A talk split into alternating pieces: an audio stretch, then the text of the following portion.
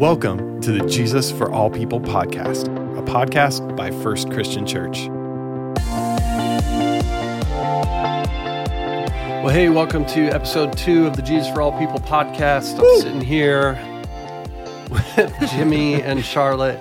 Uh, and today we are talking about creativity. And so, really excited to get into this conversation. And uh, you might be wondering why creativity? What does this have to do with anything? And uh, we are in this the midst of a series called At the Movies right now uh, here at FCC. And, and we just thought, this could uh, this could be a little a little bit of fun to talk about creativity and does it matter and what does it mean if you're not creative and and all of all of that. And so uh, first and foremost, you guys doing all right? Yeah. Yeah. Doing good. Yeah. How you doing? Okay, good. I just found out a few minutes ago, Charlotte, that you wake up most days at like three in the morning. Yes, I do. Well, to be fair, it's like two or three days a week, but Okay.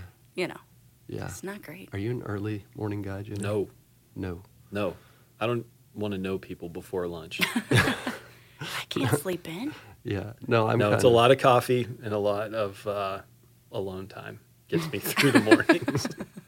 That's a that's a good way of saying it. I'm I'm probably very similar. I don't know. I'm not the person that's like angry in the morning. Mm-hmm. You know those people, but I'm also not.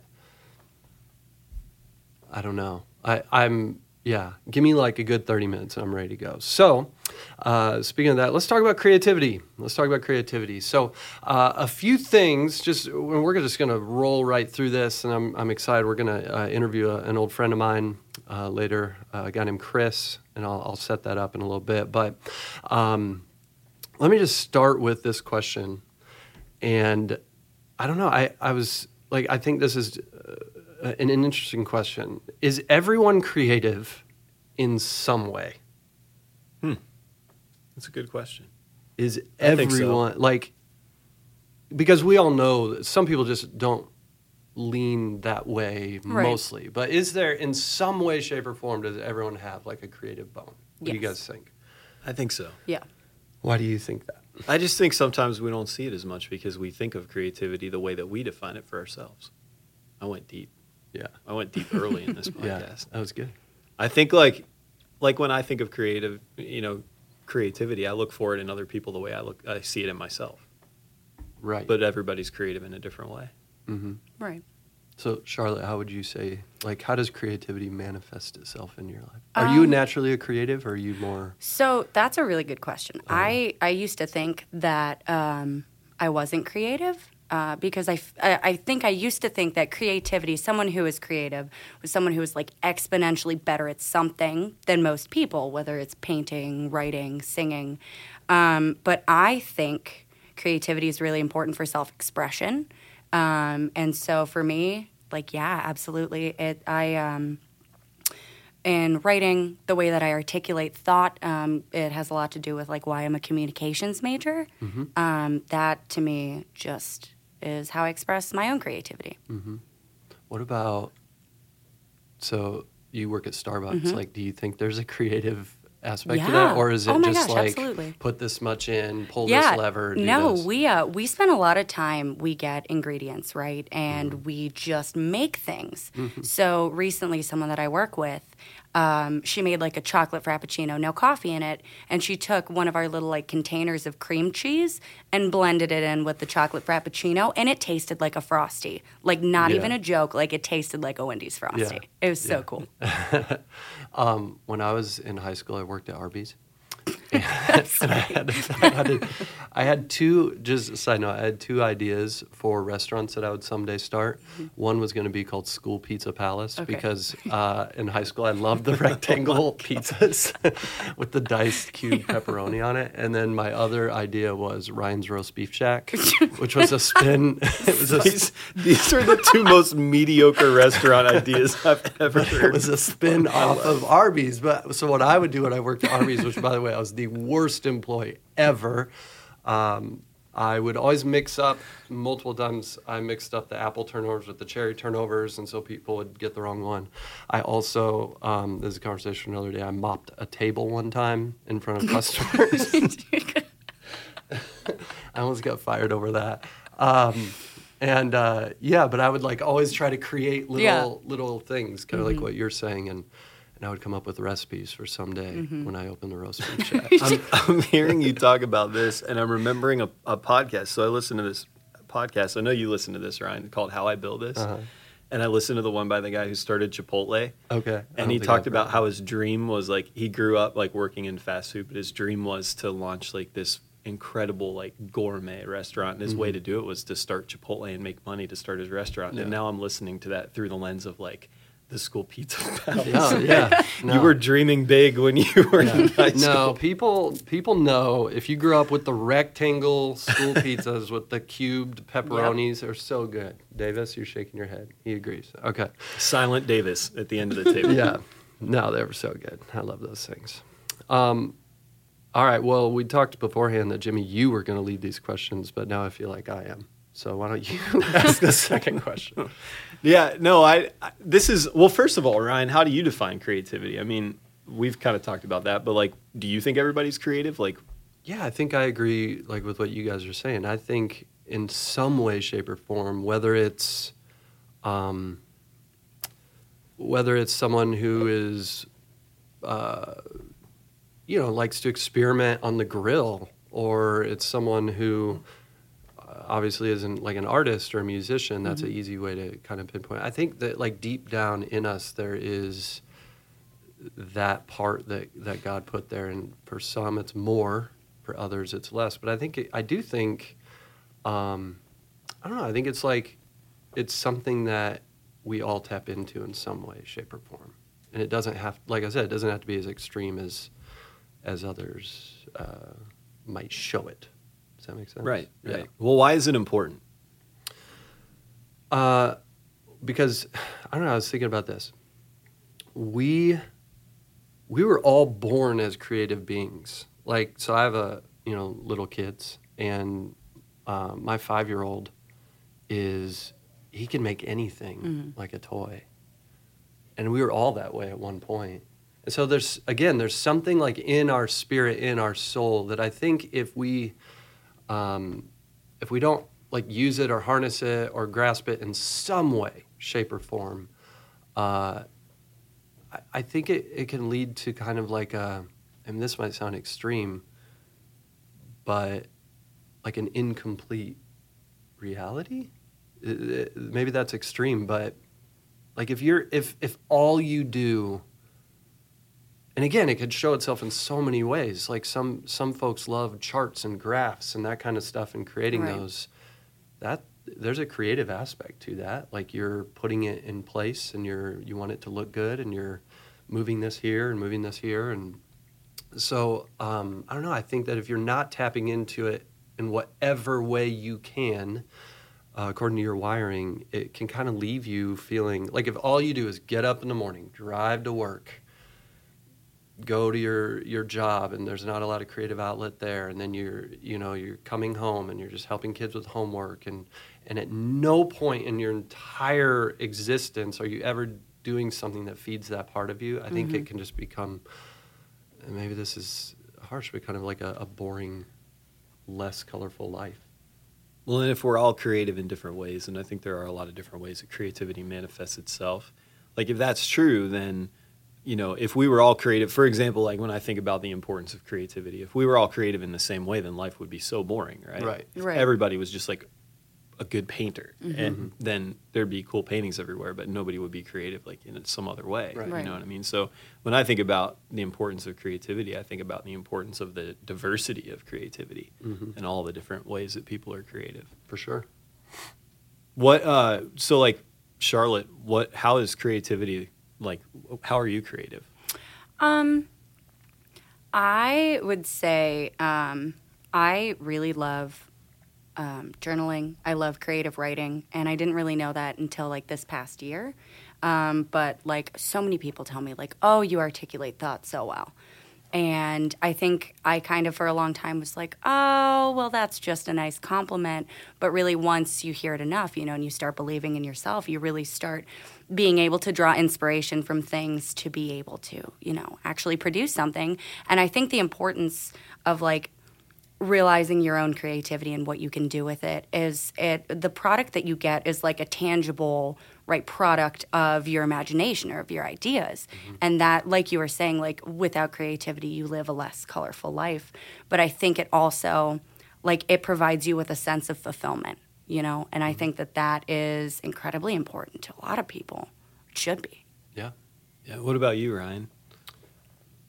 Like Uh, obviously, I mean, people know like you you write and you speak and things Mm-hmm. like that. But are there creative elements th- about you that maybe people wouldn't know about? Uh, I, yeah, I, I'm a, uh, actually a, a fairly creative person. Um,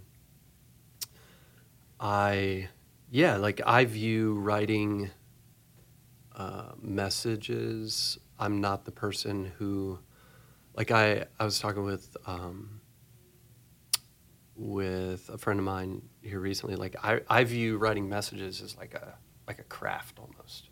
And so for me, I'm thinking like, all right, what story? Like I love the art of storytelling. What story fits here? Or how can I move this here? Or, um, like I can't, I can't sit down at Charlotte's Starbucks and with my laptop and just manuscript it out. Like, like Jimmy's seen this. A lot of people see it. Like I just have a big whiteboard in my office, and it's just a lot of scribbling and crossing things out and moving this here, and and that's what my messages look like. And so there's like for me, that's kind of a, an artistic thing, but um, I I love like music. Um, and I've started like don't laugh, but like I've started to like dabble into like trying to like write songs here and there again and playing my guitar, um, you know, here or there. And so yeah, I think that there are. I grew up like loving to draw and sketch and um, and so the and the cool thing as a dad too, there's so many outlets for that, you know, because they're like constantly. That's just their world is imagination. So yeah, that's what it looks like in in my life. How about you? Uh, my I was thinking about this like when you uh, sent these notes the other day, and the first thing that came to mind. This is such a nerdy thing. I don't even know why I'm going to say this, but like when I was a kid, um, I used to. I was like fascinated with uh, like the idea of having like a radio station for some reason. Mm-hmm. I don't know. So I would set up in our living room, I would take our stereo and I'd set it up with like our baby monitor and I would like broadcast music around the house. And I thought that was like so cool. I was like five or six years old and I'd like set it all up and I'd like run to the other room to make sure my mom was listening on the other end of the baby monitor. Get all really offended cool. if she wasn't. But like years later, like that got me really fascinated with like music and equipment and all that Yeah. kind of stuff. And years later, like I operated a, a recording studio for a while. So like that was the beginning of something that really like took root in my life and grew Yeah. into something significant. And then like music came out of that. And and so that led me to this idea, like um if if creativity is important, and I, I think it is, I think it's an outlet. You know, it, it gives us ways, like you said, Charlotte, to express ourselves and things like that. Um, it's it's difficult as we get older to be creative because our time gets sucked up with things that Yeah. aren't. Nec- I mean, some people I think are fortunate to work in areas where they they love what they do or they're mm-hmm. passionate about it, and it's an expression of their creativity. Right. But some people can't, and it's just like work is a grind. You got mm-hmm. you got families and kids and things to do, and so Right. your time just goes away. And maybe creativity, like time to be creative, comes at a premium if you have any at all. Mm-hmm. So is it important? Like, is that something that you guys think people should strive to be? It- Should should people strive to carve out that time to be creative? Like, how how do you see that? Um, as would you say it's something that people should be trying hard to do? Is it important in that way? Yeah, actually, um, when you sent me these notes, I really I started doing a little bit of research about like why is creativity important because I think it is, but really, why is it?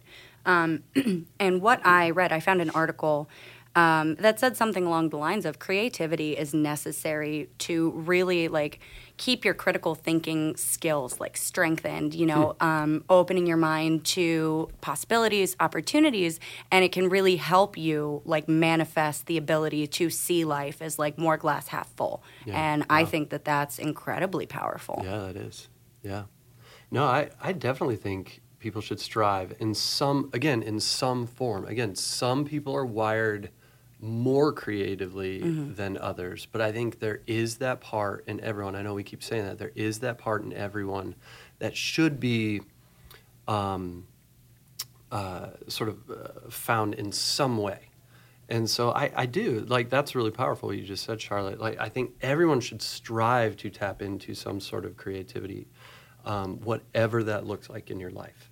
So again, whether it's it's something that isn't as traditionally creative, or it's something that's overtly creative, writing poetry or whatever. Like I think that it does. It brings, and I think it also it taps like a different part of your soul, you know, which is, uh, you know, that's important. well, That's and that goes that goes to another thing that you know. Obviously, God is creative. You know, we look around at, at creation, and like you see that everywhere. So, Right.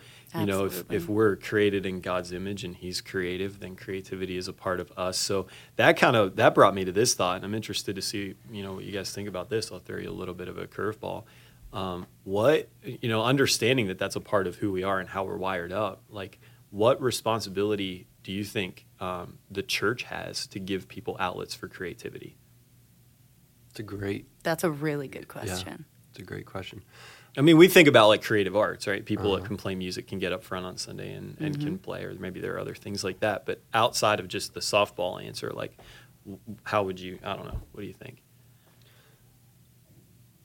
Man, um, responsibility is the word that's like kind of catching me. Something like, is it the church's responsibility to help people tap into their creative side? And I, I don't know that that I would say that. What if we said opportunity? Okay, Do, do you okay. see an opportunity for the church to help people express their creativity in different ways? Mm-hmm.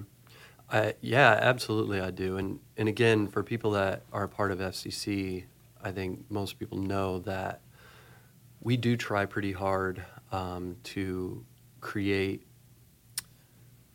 different ways for people to catch or um, sort of grab onto whatever the message is that's being taught that day, whether it's you know a special song that's played or a video that we created or or whatever. And so, um, all that to say, it takes a lot of people to pull that off. And so we use um, we use all sorts of volunteers on on a on a creative level to pull that stuff off. So I think that definitely the church should create opportunities, and um, yeah, I think the church should definitely create opportunities. I wouldn't again, I wouldn't say it's the responsibility of the church, but I would like the responsibility of the church is to you know preach Jesus and and um, create community and that kind of stuff. But I definitely think churches should. Uh, do everything they can to create opportunities for that. Do you know someone who could use a little hope? If you've been around FCC at all this summer, you know that following each service, we've been collecting spare change and dollar bills as people head out the door. This fall, we're using that money, all of it, to bless a few families or individuals from the church that just need a little, well, hope. Maybe they've been overwhelmed by medical expenses. It could be that they're desperate for a car to get to and from work. Maybe it's a single mom that could use help with childcare. Take a moment to nominate an individual by emailing us at hope at firstchristian.com and simply tell us their story. Again, that's hope at firstchristian.com. in light of our conversation on creativity, all right, we're going to do some rapid fire. We're calling this segment The, Goat. All right, and so here's here's what this is. If, if people aren't familiar, I think most people are at this point, but it's acronym greatest of all time. And a lot of times this is used in reference to um, to sports. I feel like often like LeBron versus Jordan. That's not what we're doing today. Okay, so I'm gonna rapid fire just Because that's obvious. yeah. So, anyways, so we're gonna we're gonna talk about. Uh, I'm just gonna throw different creative types of things at you, and you have to tell me just off the top of your head, Jimmy and Charlotte, and maybe I'll interject on a couple, who you think the goat is in that particular creative category. All All right. right. So we're gonna do. And this we really don't quick. know these, You don't so know people- we these. I don't think a couple what these are we gonna kinda- be. I gave you a little heads up, but some of these you're just gonna have to, and you just got to go. You just got to right. do it. All right. So here we go. This Here's is pressure. yeah. All right. So we'll start. We'll go Charlotte first, then Jimmy. All right. So here we go. Uh, remember, this is the greatest, in your opinion. All right. So the greatest band slash musician. Death Cab for Cutie. Dave Matthews Band. Oh my god! All right. Starting off with a bang. Okay. Okay. I'm gonna see how many times I can make Ryan groan during this segment. Literally, my least favorite band of all time is Dave Matthews Band, but I do love Death Cab. Yeah. Good choice. Okay, uh, greatest poet of all time. Uh, uh, uh, um, Maya Angelou. Dr. Seuss. Okay. Uh, greatest painter of all time. uh, Picasso. I don't know painters. I've been trying to. This one I knew about ten minutes Yeah. ago, and I have not been able to think of a painter. I'd have to Google They it. get better. Okay, greatest pastry chef of all time. oh my gosh. Charlotte, the guy on the Cake Boss. Oh, Nobody knows that- nobody name's knows his name. He's His name's. Buddy? Yeah. How about Abby? That is the how perfect about- name how for a pastry Jimmy, You should say you should say Abby Coons. I'm gonna say. Oh yeah, good one. Yeah. I was gonna say Diane. Throw her a, a high five. Abby but- or Diane, either Yep, one. we'll Okay. say both because Abby. will Jimmy's be mad at me assistant has like a side side Yeah. thing where she does pastry. Okay, greatest graphic designer of all time. I, my cousin Mike. I Jake don't know. Muller. Okay. uh, greatest photographer of all time. Brad Heaton. Pete Souza. This one's a little easier. Oh, I had a good answer for that one. I have no idea. okay. Uh, greatest author. Uh, Chuck Palahniuk. I'm gonna say I like Donald Miller. Okay. I'm just a fan. Okay. I think my favorite author is Anne Lamott. I think she's my favorite. Well, hey, I'm excited because uh, one of my old buddies, uh, Chris Sligh, is. Uh, we're gonna interview him in just a second here, and um, I met Chris years ago. We worked at a church uh, out in Colorado together. But a little bit of his story um, before we throw to the interview. Chris. Um, Chris was on American Idol, I think, in the sixth season.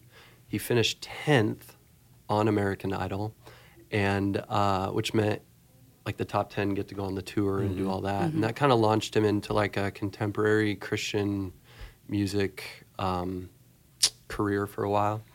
And so uh, I called Chris out and was like, "Hey, man."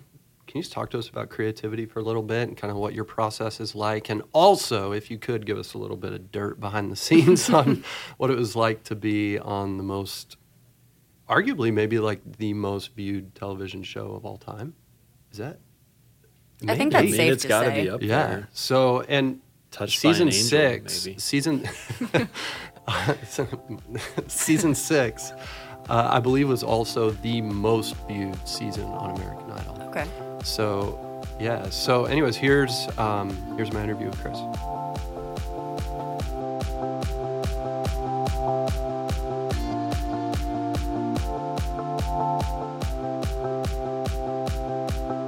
Uh, well, hey, dude. Uh, again, thank you so much. I thought we could kind of start out by maybe uh, just going back, telling people how you and I met, uh, just for a second. Um, Yeah. But yeah, we went. We. I was thinking about this the other day. I was like, I don't know that you and I have have like actually talked. We text every now and then, or Facebook every now and then, or whatever. But I don't think we've actually talked since probably since Colorado. Is that accurate? Yeah, think I've heard your dulcet tones. Um, I um, I check out videos every now and then on uh, you know, Dulcet you tones. on you, on the website. But um, but yeah, dude, it's good to actually talk to you. It's been what like five five years or something. Five or at least. years. So one of the things that um, people probably know you best for, or know your name because of, is you were on American Idol, which seems like like so long ago now. And I know they just had a resurgence of it, but you were on American Idol like in its heyday. I was thinking about Right. like in its heyday. It was the sixth season, right? Yeah, season six was actually the most viewed. I don't know that people think it was the best, um, but it was the most viewed season of American Idol. Um, so yeah, it, we were at the literally at the apex, and then it kind of slowly slid down in ratings uh, from there. Yeah, but again, that was like that was like the prime of Idol. So that was still Paula and Simon and uh, and Randy. Yeah, Yeah. yeah. So just for our listeners here on our podcast, like, do you have any? I, I'm not listen. I'm not looking for dirt. Okay, but do you have any uh, like any good stories? What's it like behind the scenes of the most popular reality show in the country at the time? Well, I think um, American Idol was different than a lot of reality shows in that they didn't really focus, like, they didn't have cameras on us all the time. It was literally Right. just hey, we're going in to meet with Gwen Stefani, so you know, tell her how much you love her music, and then she's going to help you learn how to sing your song better. But in reality, you would work with your coach, you know, all week long, and the you know Saturday was the day that we met with celebrities and and you go in and you meet with the celebrity and um, you know and they're you're with them for maybe 10 minutes you know 15 minutes tops and and so really it's very different you know i think the voice has kind of done this thing now where they so you spend a lot of time with the celebrity guest that was Mm. not the way it was with american idol. So um, it was just a little bit different in the sense that um, you know it was really um, i don't know it was just it was it was not really a reality show. It really was just about like let's get you on stage let's have you you know sing your song and then we'll do the you know the day that we send somebody home we'll make you embarrass yourself by doing a dumb dance number yeah, know, I remember that. yeah. Uh, so yeah so that was kind of the that was kind of the thing you know the, probably the the not the dirt but the thing that was probably the it was a really fun experience. You know you're on the biggest show on television you're right next to dancing with the stars so like we were in the same studio as dancing with the stars so you would see all the people from you know from that show also and ryan seacrest was huge but but it actually i tell people that it was a lot of fun but it actually was super super boring Yeah. because this is pre-smartphone days. like we got we got um, you know we got our um, our iPhones on that tour that summer. So when we were on the show, they have all these fairness rules where basically if one person has to be at the studio at seven o'clock in the morning for a voice lesson, everyone has to go at seven o'clock in the morning. Yeah. And if one person's there till 11 o'clock at night, everyone has to stay till 11 o'clock at night. So you're talking about like, I mean, there were days where we had like 16, 17 hour days, and you're literally just sitting around a studio doing nothing. Yeah. And so it was just, they, you know, they're like, it's TV. You just sit, you know, it's hurry up and wait. And that is, that is the truth. You know, the large majority of the TV experience is literally sitting in a studio with no internet, with no nothing. Like they didn't have wireless internet. This was 2007 Right.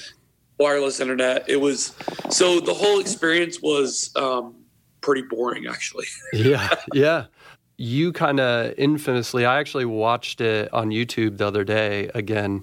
Uh, your, I don't know how else to say it. Like it was an, it was an awkward encounter. I think is the best way to say it. When you made, so Simon made like a comment about you. I can't remember what he said. Something you probably remember the exact words ingrained in your mind. You, you remember which one I'm talking about? He said it was like a student show or something like that. Yeah. I sang Mutemath, and he didn't really like it, Yeah. which I understand because you know having the American Idol band, which is like an R and B band, Right. Basically a gospel band, Yeah. play Mutemath, which is like indie rock. It just Yeah. it, it wasn't right. Right. And um, but anyway, I sang Mutemath, and he didn't like it. And so then him and Ryan had been having a spat like the whole show. Yeah. And so I said something about like because he had produced an album for the Teletubbies, so I said something about the fact that and Il Divo was like Simon's most famous thing at the time. Uh, So I was like, hey, just because I don't sound like Il Divo or Teletubbies doesn't mean that I don't have a good voice. And so then he made a joke about that I could sound, you know, that I was more like the Teletubbies. yeah. You know, oh my gosh. and then, and then, and then he he said something about Seacrest being, you know, effeminate or something. And then it got super awkward. it, got, it gets so awkward. Like I was watching the video, like I said just a couple days ago, and uh, yeah. So like you, you're a, you're a witty guy. Like you just like you just you, you have a witty personality and sense of humor, and so uh, people will. Uh, you know, he, he could say something, you're just going to fire back. Like, and it's, you're not being ill intentioned or whatever. You're just, you're being silly, you're being funny. Right. But he like makes it, Simon makes it so awkward. And then the whole Seacrest thing gets even more awkward. And I like, I'm sitting here, what, what year was that? Is that like 2000? What year was it? Seven. I'm sitting here 11 years later, like still, like I'm feeling awkward watching it on YouTube. Well, Yeah. try being in front of 38 million people. I can't as even. like uh, because I had said something that was pretty funny, and then Randy and Paula were like, "Woo!"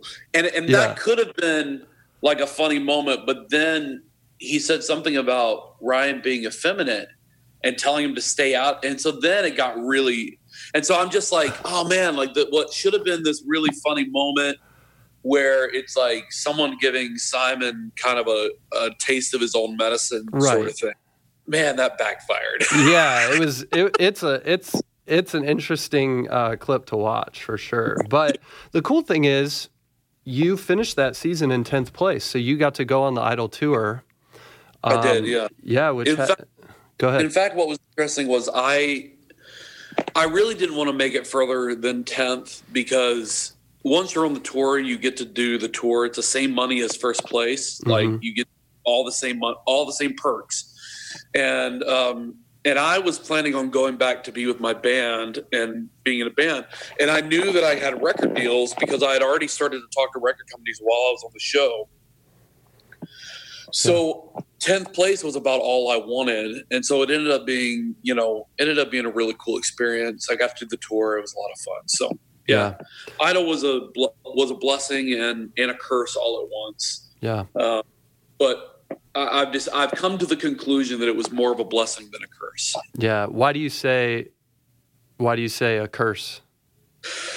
Well, I think, you know, I had not really watched the show. Um, American Idol just wasn't my thing, you know. Um, and so I had a friend who had talked me into going and trying out, and and so when I when I entered into the zeitgeist of American Idol and that whole world, I just didn't know what I was getting myself into, and so for a long time it was really hard because I took myself you know, right or wrong, I thought of myself as a pretty serious artist. Um, you know, I was, I just needed the shot to get over the hump. Like I had almost been signed three times hmm oh, and gotten to the place of almost having a record deal. And um, and I just needed that shot in the arm to get it over the top, and that's why I did American Idol. Yeah, and this was back in the days when like Carrie Underwood, you know, which was you know uh, two seasons before me, um, she had literally never sang in public before. So like the guys that were like me that were actual professionals, I was one of the first, and so it was just this uh, for me for years. I feel like all I talked about was American Idol, and like the thing that was like I remember going and playing a church in um, some somewhere in the south, and they paid me like I was doing a Christmas Eve service, and it literally was the most money I've ever been paid to do music. I think Mhm. I got like fifteen thousand dollars for Christmas Eve services, wow. and I showed up and I'm getting ready for rehearsal, and the worship pastor says to me, I'm literally two albums after American Idol, and they've just paid me all of this money to come. And this worship pastor goes, No, have you done anything since American Idol? And I'm just like, dude, like I yes. Yeah. yes. And I and I remember just kind of like telling my wife and my manager at the time, like, like, dude, like, when do I live this down? Like, Right. you know, when do I get to like when do I get to have it be about something that I'm doing beyond a dumb TV show that was great and I'm thankful for? Yeah. And so I, I say it's a blessing and a curse. And for a long time, I think I, I was I focused too much on the curse. Yeah. And now I'm in a cool phase of life where after five years of therapy, I'm able to focus more on the blessing. So Yeah. it's good. Well, it it's kind of like that guy who or the band that writes the big song and then you know they have to play that song at every show for the rest of their life and they're tired of Yeah. the song and all We people want to talk about is that song. We both love Counting Crows. Adam Duritz hates everything about August and everything after hmm You know. Yeah. because it made them too famous all at once. You know, he he wanted to be Bruce Springsteen, and I think that that's a little bit like I, I tell people jokingly that uh, when you're on American Idol, you're basically a Kardashian. You're famous for being famous, Yeah. You're famous for your music. Hopefully, you can pull off a Kelly Clarkson, and hmm so you know, I, I feel like that just now, 10 years later, 11 years later, I am finally at a place where I am able to do ministry in spite of, you know, without anyone. It's, you know, American Idol is an afterthought now. And it allows me to really actually do ministry, I think, for uh, for the first time, maybe since before American Idol, in a in a really deep way. It's really cool. Yeah, yeah. Well, I'm glad that uh, I bring you on and just ask you a bunch of stuff about American Idol. so, That's fine. Yeah, I, I, I actually enjoy talking about it now. Like it took me ten years, but now I'm good. Yeah.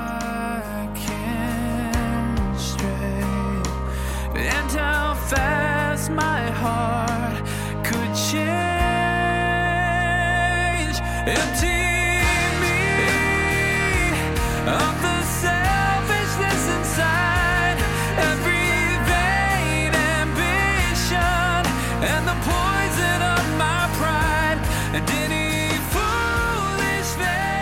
I'm so interested in people's creative process. Um, what does that look like for you? And and and we'll talk a little bit more about what you're doing now, and and you are heading back into uh, doing shows and touring and that kind of stuff. Uh, but I would just love to hear what is that process like for you when you sit down and say, "I'm I'm going to write a song. I'm working on an album." How do you enter into that? Yeah, I think. Um you know, as a songwriter, for me, it takes quite a few different sorts of um, ways. Um, you know, if I'm in a songwriting session, then you're going into a songwriting session kind of cold.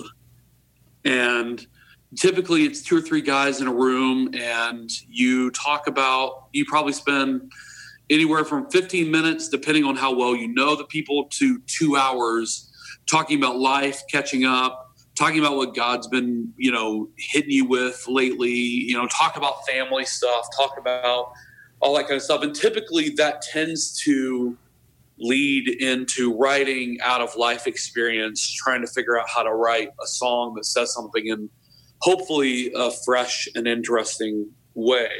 Mm-hmm. Um, now, when it's me just alone, typically I'm in my studio at home and um, I typically am starting with um, something in like something musically, like something that I think is cool or sounds interesting, or a chord progression. Um, lyrics are always the hardest, which I think would probably translate more to kind of what your um, like music comes really, really easily for me. Mm-hmm. Lyrics, I think, for everybody um, are are harder. Like I mean, I just watched a thing with John Mayer where he was talking about that, you know, he can sit down and he's an idea factory when it comes to ideas for songs or musical ideas, but actually writing a lyric is I mean, that's like craftsmanship. Like you really have to be a good lyricist, like you have to be willing to do the work and the rework and the rework and right. the rework. Yeah. So um so for me, I typically when it comes to lyrics is I, I want to have a basic idea of what flows out of me. So it's a little bit of spontaneous, you know, worship, so to speak, of this is what hits me with this melody. And then from there, it's the craft of, okay, how do I make this into something that is, you know, not, you know, Psalm 49 again, you know, mm-hmm. since that's been written a, a thousand times, sure. you know.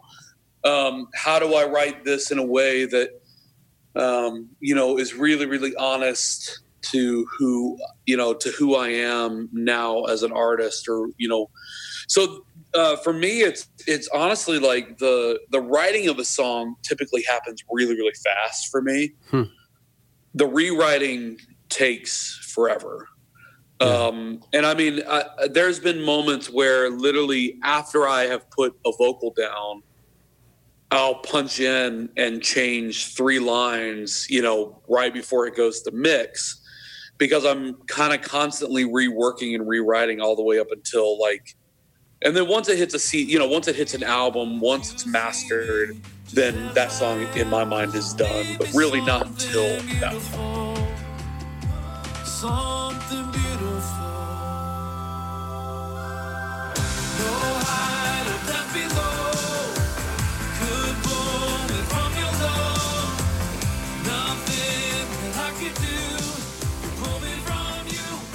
Because I remember back in in the days in Colorado, I would come in and you would do some recording in your office sometimes, and and there was just this feeling of like, uh, or at least you'd show me recordings in your office. But I felt like, man, this guy's like a perfectionist. Is that fair to say?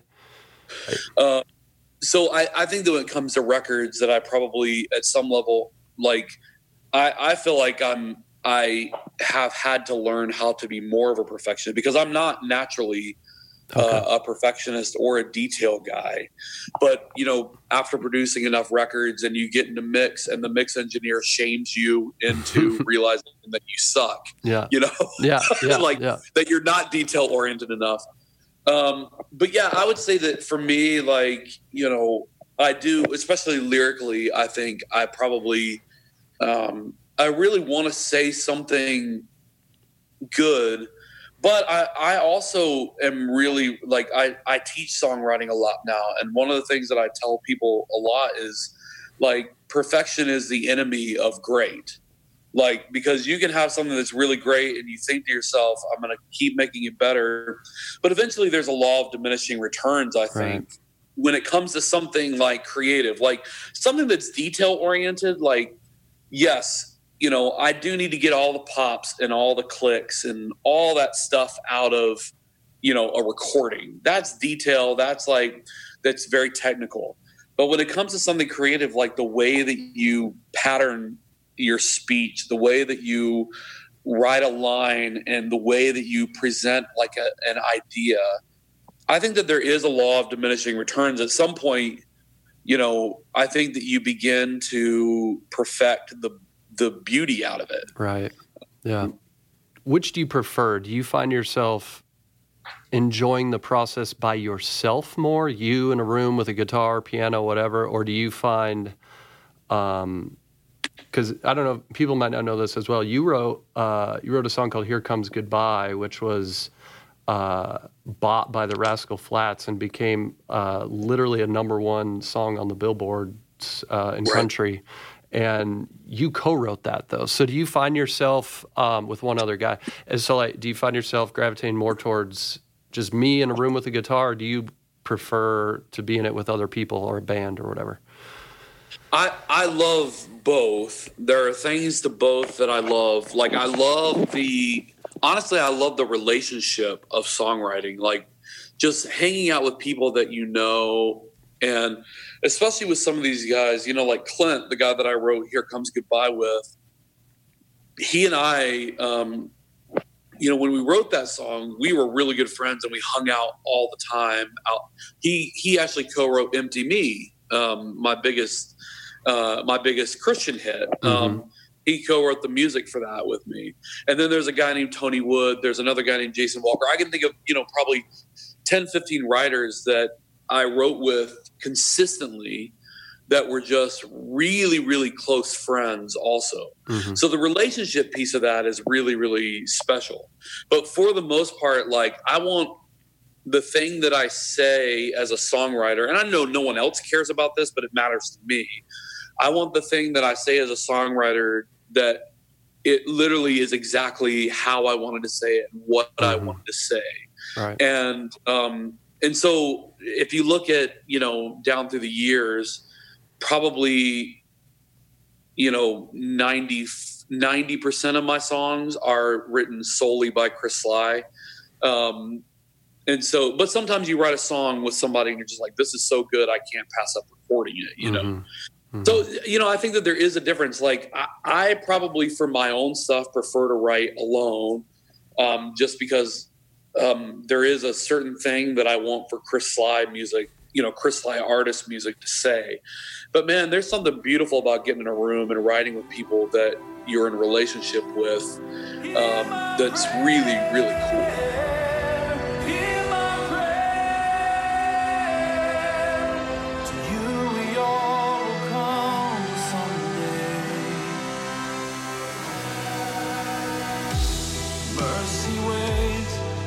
mercy waits.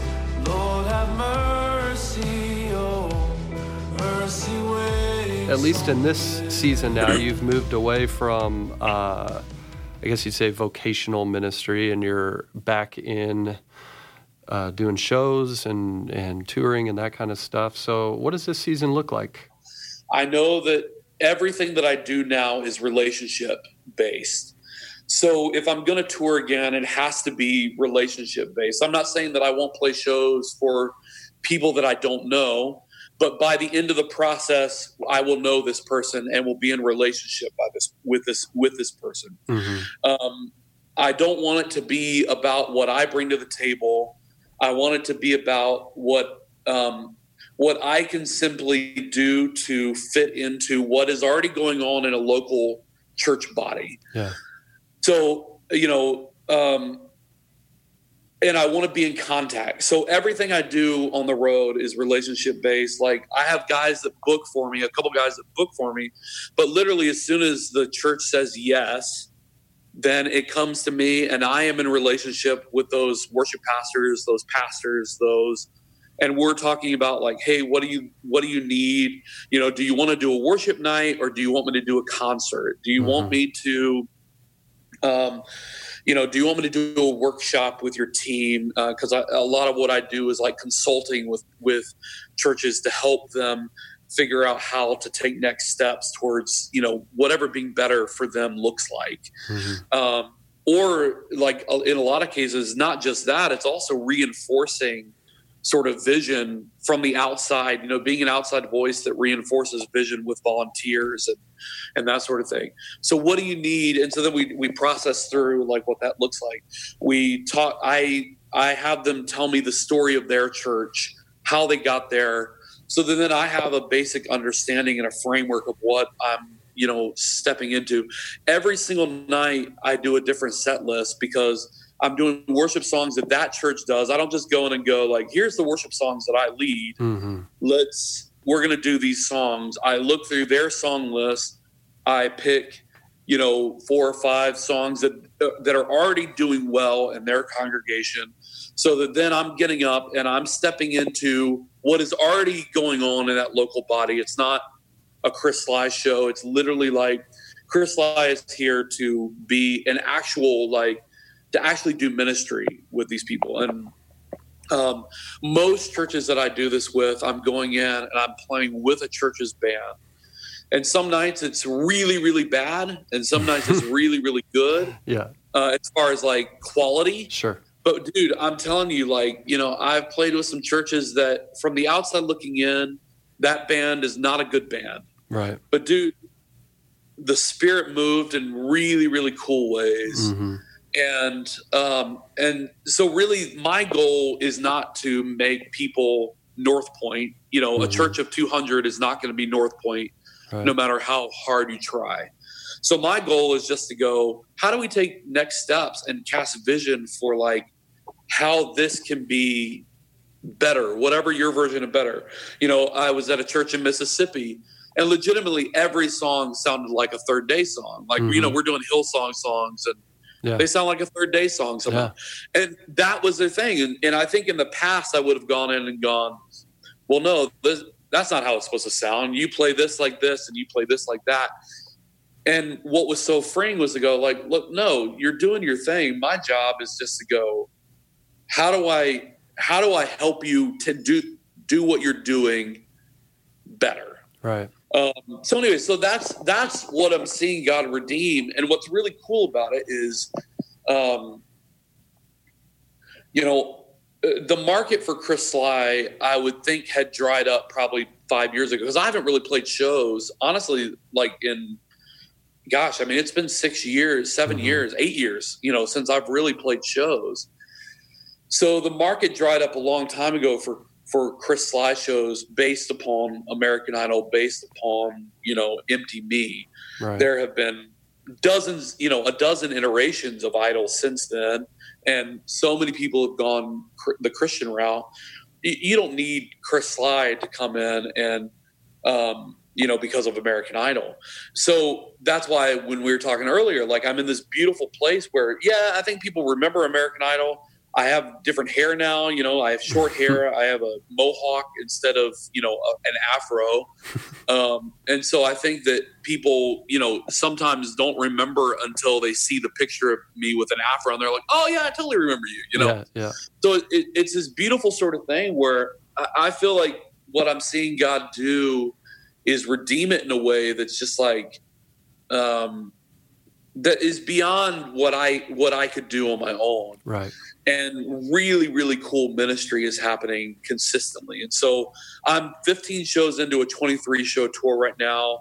I um you know by the time that this comes out obviously i'll be done with the tour but hmm um like i i get home on june 4th um from this from this tour um and did like 23 shows in five and a half weeks. And most of them were worship nights at churches. Some of them were just me you know acoustic shows.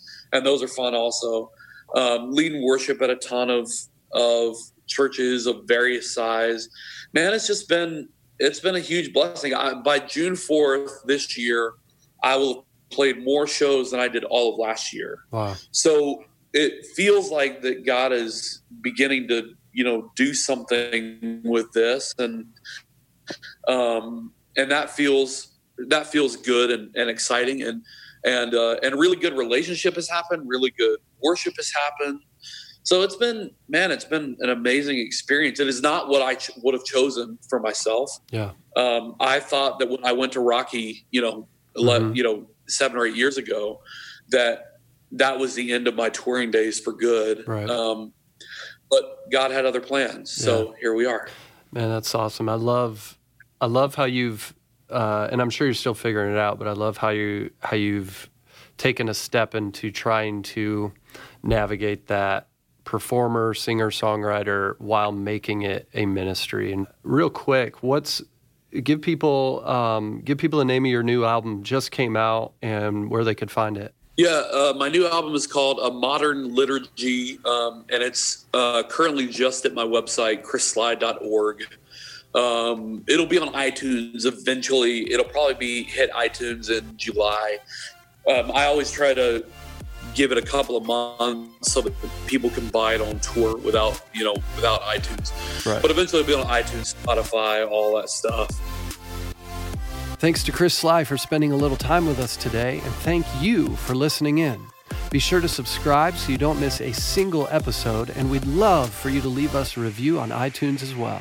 Until next time.